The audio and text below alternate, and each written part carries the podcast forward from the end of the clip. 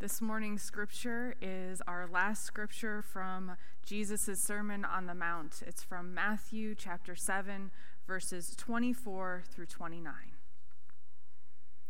Everyone then who hears these words of mine and acts on them will be like a wise man who built his house on a rock.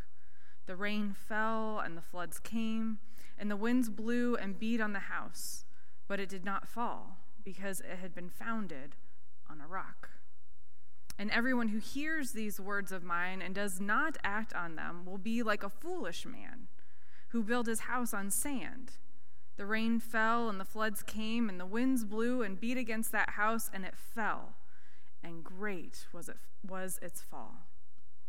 Now when Jesus had finished saying these things, the crowds were astonished at his teaching, for he taught them as one having authority and not as their scribes. May the Lord add his blessing to the reading of this word. The key to any healthy relationship is communication. Now, Russ and I have been working very hard at communicating with one another through, over the years. But like any couple, we have had our moments.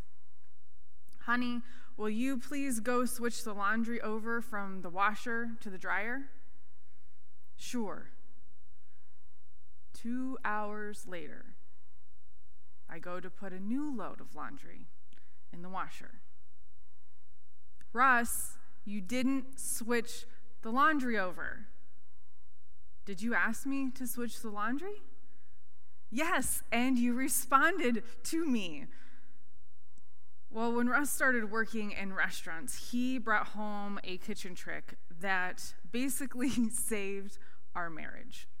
When someone in the kitchen is asked to do something, they say, heard, and then they repeat whatever they have been asked to do. So, chef says, fire steak, medium rare. Response is, heard, fire steak. This simple act of repeating the task helps the person consciously digest what they have heard so they are then able to go and do whatever they have been asked to do. Because we all know that there is a big difference between hearing and doing. Russ heard me sw- ask him to switch the laundry over because he said, sure, he heard me say words to him.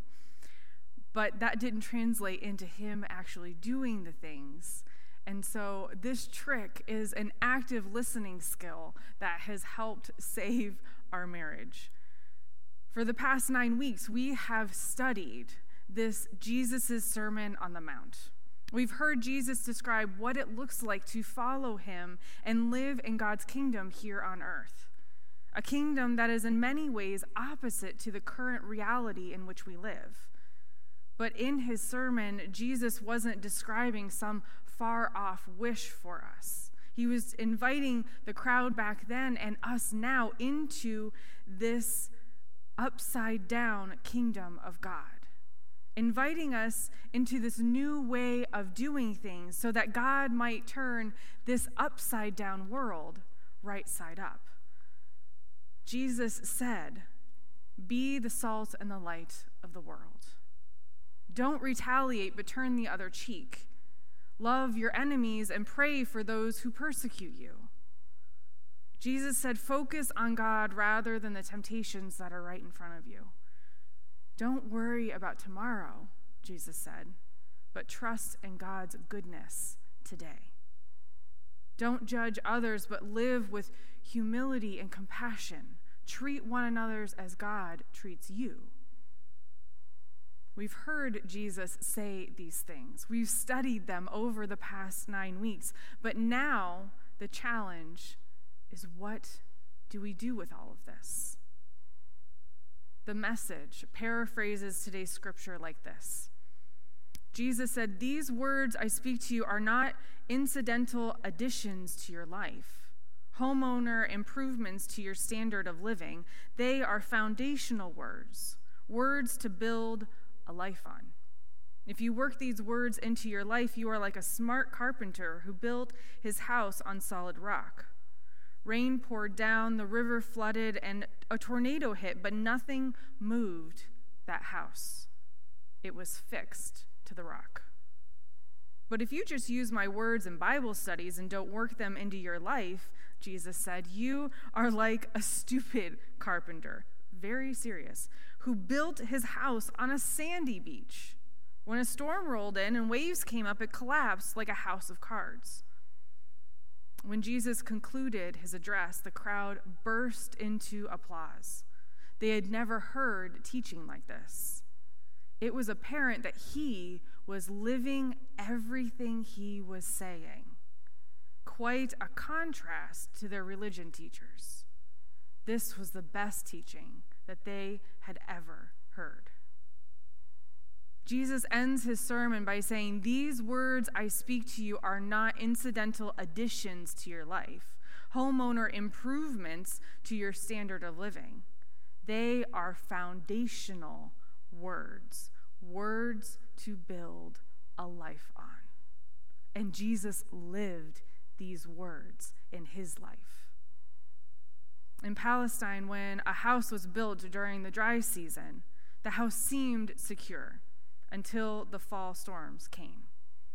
Then the rain and the wind and the floods that gushed down the dry valley, they would essentially dissolve the sand foundation and destroy the house. While the house that was built on a rock, that would stand, or, or, or firm ground, would stand secure. Now, although the builders thought that they were doing fine in the present by building on the sand because it seemed firm at that moment, only the one who built for that come, coming stormy season in mind, only they were secure. So, in Jesus' parable, the difference between this wise and this foolish builder is not intellect because you can be very smart and also not very smart at the same time. It's what it's this insight, this wise that Jesus is talking about is this insight into what Jesus' words mean for their lives. Are they willing to hear Jesus' words as the revelation of God's will and then act on them? Sometimes this Sermon on the Mount can just seem like a big, long to do list that we must uh, accomplish in order for, to receive God's love and forgiveness in our lives. But that's actually backwards. We do these things, what the Sermon on the Mount calls us to do, what Jesus calls us to do because God loves us and we believe that God's love not only can transform us, but can transform the world, and that we have a part to play in that transformation. Jesus is calling us to live counterculturally, not the way the world wants us to live or expects us to live, but rather to live transformed because of the way that we have been loved and forgiven by God. But now that question remains what are we going to do with it? Have, have you heard these things but not really paid attention to it? Responding, Sure, Jesus, but then going along with your life as if you haven't heard it? Or are you going to say, Heard Jesus, love my enemies. Heard Jesus, don't worry, trust you've got this. Heard Jesus, don't judge, love others. And then actually go and do it. In this time of holy disturbance, we have the opportunity to rebuild our lives. Will we re- rebuild on this solid foundation of Jesus and his teachings?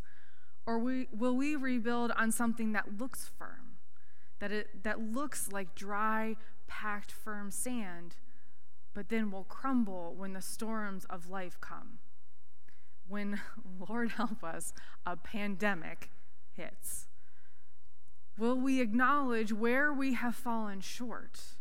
Been consumed by what this world tells us or wants us to do, knowing that it's not what God wants for us? Will we repent? which is to turn toward God and to live into what God has for us, to live out these teachings of Jesus in our daily lives, so that we might be transformed and so the world might be transformed. Today, we have the opportunity to participate in Holy Communion. Now, it's not the way we would normally do it. We are, will be in our parking lot, in our lawn chairs, with our Mass together. But God's redeeming spirit is still present in that situation, in our midst.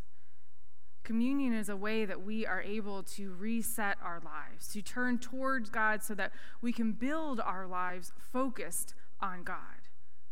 There are still spots available at the noon worship service. And so if you haven't already signed up, I encourage you to grab your mask, grab some juice and some bread or crackers, and join us in the parking lot.